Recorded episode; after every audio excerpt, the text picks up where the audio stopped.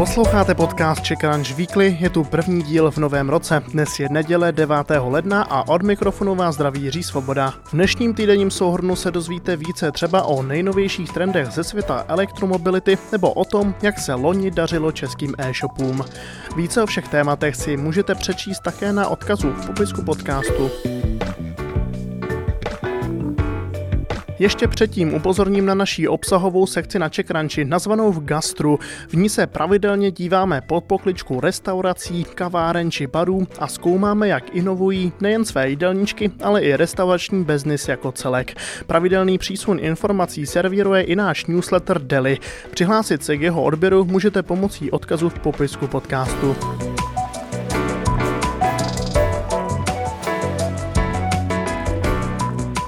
Následují hlavní novinky uplynulého týdne. České e-shopy zažily rok jako na horské dráze. Podle dat Asociace pro elektronickou komerci v nich lidé utratili přes dvě stě dvacet miliard korun. Do prodejů se stejně jako v předchozím roce projevila covidová opatření. Nicméně na statistiky už neměly takové vlivy jako právě v prvním pandemickém roce. Celé české e-commerce nedokázalo navázat na obrovský růst v roce dva tisíce dvacet, který činil dvacet šest procent. Loni už tomu bylo jen čtrnáct procent, tedy nejméně za posledních deset let. Více se stabilizoval i celkový počet e-shopů, kterých je v Česku přes padesát tisíc. Spojení í té a automobilové výroby v Česku nabere na obrátkách. Škoda Auto a vývojářská skupina Etnetera založili podnik Green Code. V něm budou společně vyvíjet software i aplikace pro všechny modely automobilky, včetně elektrických. Cílem je vytvořit i zcela nový software pro novou generaci aut. Pro obě společnosti je nový podnik vyvrcholením téměř patnáctileté spolupráce. Praha je sedmým nejlepším městem světa pro život expatů, tedy cizinců, kteří přijíždí za prací. Ukazuje to report z německé nevládní agentury Internations. Ta porovnávala podmínky v padesáti sedmi metropolích. Vůbec nejlépe si české hlavní město vedlo v indexu pracovního života a příležitostí, které nabízí. V něm obsadila Praha čtvrtou příčku za německým Mnichovem, Cáchami a irským Dublinem. Naopak za největší nevýhody považují cizinci nepřátelskost Pražanů vůči cizincům a také jazykovou bariéru. Internetový portál Darujme tečka cé zet hlásí nový rekord, a to více než půl miliardy korun, které Češi poslali minulý rok na dobročinné účely. Dárcovství v Česku roste dlouhodobě a platformy jako právě Darujme tečka cé zet umožní poslat peníze tam, kam je potřeba, doslova za pár sekund. Na rekord měly vliv jak covidová pandemie, tak například jihomoravské tornádo. Cukrovarnického paláce na pražském Senovážném náměstí je luxusní hotel. Památkově chráněná a více než sto let stará budova byla několik měsíců obležena v lešení. Teď bude uvedena do zkušebního provozu. Na místě vznikne vůbec první česká pobočka hotelového řetězce Hyatt. Bude se jednat o teprve pátý evropský hotel společnosti. Češi se snaží zlepšit svou pozici ve světě tzv. Metaverse. Česká firma Somnium Space se podílela na investici do služby Ready Player Me. Ta pro virtuální vesmírny umožní vytvářet avatary. Celkově mělo investiční kolo hodnotu třináct milionů dolarů a podíleli se na něj i například tvůrci firem jako GitHub, Skype nebo Bolt. V minulém investičním kole do Ready Player Me zainvestovali i čeští Presto Ventures. Krvavé nepokoje v Kazachstánu významně ovlivňují i trh s kryptoměnami. Tamní vláda nechala vypnout internet a jelikož je bývalá Sovětská republika druhým největším těžařem bitcoinu na světě, trh reagoval. Cena nejznámější kryptoměny se propadla pod čtyřicet tři tisíc dolarů. Trh s kryptoměnami jako celek nadále ztrácí i kvůli politice amerického Fedu. Ovšem kryptoměny samy o sobě mohou sloužit i jinak než na investici. Dokazuje to i český investor Václav Dejčmar. Jeden bitcoin v aktuální hodnotě asi devět set dvacet tisíc korun totiž daroval české nadaci Via. Ta aktuálně promýšlí vznik nezávislé kryptonadace a chce tak prošlapat doposud nepříliš známou formu dárcovství. Apple se tento týden stal vůbec první firmou světa s hodnotou vyšší než tři biliony dolarů. Společnosti pod vedením Tima Cooka pomáhá stále silnější poptávka po jeho produktech, především pak iPhonech. Částečně se jí navíc podařilo vyřešit krizi s nedostatkem čipů. Skotsko je novým klimatickým vzorem. Oznámilo, že v roce dva tisíce dvacet potřebovalo devadesát osm celá šest procenta elektřiny pouze z obnovitelných zdrojů. Jen za rok se toto číslo podařilo zvýšit o téměř deset procent. Celkově země vyrábí šedesát jedna celá osm procenta elektřiny z čistých zdrojů a zbytek dováží. Jako téma týdne vybíráme rok, který bude možná pro elektromobilitu zlomovým. Že je elektřina trendem pro celý automobilový průmysl už je nějakou dobu známé. Nicméně novinek z tohoto světa je v poslední době čím dál tím více. Pojďme si jen telegraficky projít pár zpráv z tohoto týdne.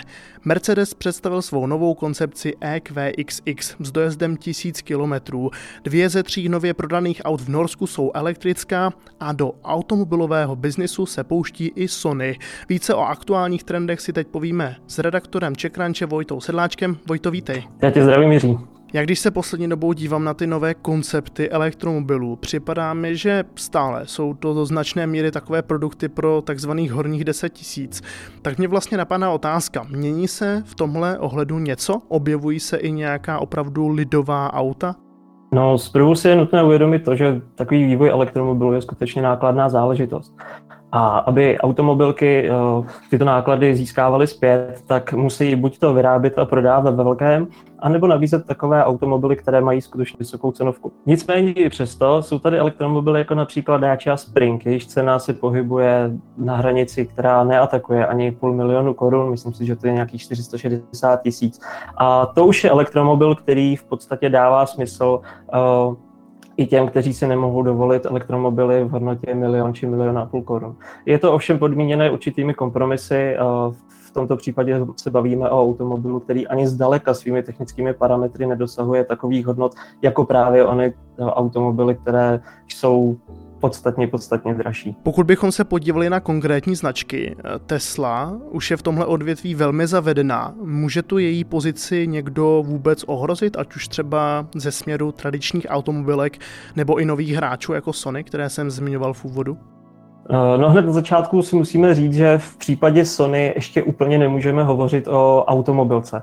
No, co se týče té otázky Tesly versus zbytku světa a jejich zavedených výrobců, je jasné, že když Tesla začínala, tak se pohybovala v rybníčku, ve kterém nebylo příliš těsno. Ovšem postupem času do tohoto rybníku začínají připlouvat podstatně větší ryby, a ať už se jedná o výrobce například z Německa či z asijských zemí. A ty už Teslu začínají určitým způsobem ohrožovat. Jenomže Tesla může stavět na tom, že se podařilo okolo celého jejího jména vybudovat jakýsi technologický kult, můžeme to přirovnat například k Appleu, a díky tomu si dokáže tato automobilka ještě stále držet určitou výjimečnou pozici na trhu. Dá se předpokládat, že i v těch následujících letech jí bude spousta a spousta řidičů nadále věrna. A bude představovat pro ostatní výrobce automobilů, jako je Volkswagen nebo například Hyundai, stále velkou konkurenci. A co konkrétní parametry? Hodně se historicky řešil u elektroaut dojezd, ale objevuje se i řada z nich, které už i na baterky ojedou kolem tisíce kilometrů. Připadá ti, že už je to vlastně vyřešený problém, případně co jiného teď u elektroaut výrobci nejvíc řeší? Uh... Musíme si uvědomit, že těch tisíc kilometrů je prozatím spíše papírové číslo. Tím současným, aktuálním a hlavně potvrzeným vládcem, co se dojezdu týče, je model Air od společnosti Lucid, který je schopen na jedno nabití ujet necelých devět set kilometrů. A zároveň je zde dobré podotknout, že jeho cena atakuje hranici čtyři milionů korun, což je opravdu velmi vysoká částka. Modely, které jsou zatím schopny ujet na jedno nabití tisíc kilometrů, prozatím oznámilo jen velmi málo automobilů. Tou nejznámější je například čínské Nio, které chce nabídnout hned dva takové modely ve velmi brzké době. A co je pro nás dobrá zpráva, tak je chce nabídnout také v Evropě. Uh, ovšem za zmínku zde stojí i vlastně úplně čerstvá novinka z dílny Mercedesu, což je koncepce E Q X X, která nám ukazuje, že masivního dojezdu se dá docílit i trošičku jinak než pouze zvětšováním baterií. V případě Mercedesu naopak došlo k co možná největšímu zmenšování a snižování hmotnosti baterií, která se objevila například i v modelu E Q S. A, ale toho masivního dojezdu bylo dosaženo v podstatě vypipláváním každého detailu, který se na tom voze objevuje. Ať už se týká, ať se to týká aerodynamiky, ať už hovoříme například i o efektivitě, s jakou je ten vůz schopen přenést tu energii, kterou generují jeho elektromotory na kola. V tomto případě hovoříme až o devadesát pět procent efektivitě, zatímco v případě jiných elektromobilů dosahuje toto číslo například pouze sedmdesát pět procent. Bohužel stále mluvíme o koncepci, která se do výroby jen tak nepodívá. Takže abych vlastně vůbec odpověděl na tu tvoji otázku, dojezd a cena budou stále tou primární hodnotou, na kterou se budou zaměřovat jak automobilky, tak i jejich zákazníci, protože standard v dnešní době je pouze stále čtyři sta až pět set kilometrů na jedno nabití. Bohužel potřebujeme trošičku vyšší čísla, pokud chceme, aby elektromobily byly skutečně plnohodnotnou náhradou klasických vozů s spalovacím motorem.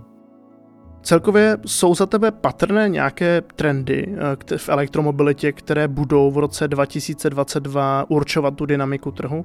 Uh, no, určitě bychom zde neměli opomenout autonomii, která s elektrifikací více či méně souvisí. Asi by bylo odvážné tvrdit, že ten, kdo jako první přivede na trh automobil, který nás sám odveze z bodu A do bodu B, aniž bychom museli sáhnout na volant, uh, tak bude vítězem nějaké té hry, která se odehrává na automobilovém trhu. Je dobré říct, že opět je to Tesla, kdo v tomto ohledu dominuje, ale nemůžeme určitě říct, že Tesla je a bude tím prvním, kdo uh, takový automobil, který zvládne skutečně dojet kamkoliv, za jakýchkoliv podmínek, uh, plně autonomně, uh, takže to bude právě Tesla, protože těch automobilek, které pracují buď ve svých laboratořích nebo ve spolupráci s nejrůznějšími specializovanými startupy právě na autonomních technologiích je celá řada, celá spousta a ten závod je neskutečně dynamický. Uh, nicméně je dobré připomenout, že ve finále to vlastně nebudou ani automobilky, ani jejich inženýři, kdo rozhodne, kdy přesně budeme jezdit ráno do práce ve vozech a řešit e-maily namísto toho, abychom řídili automobil a sahali na volant.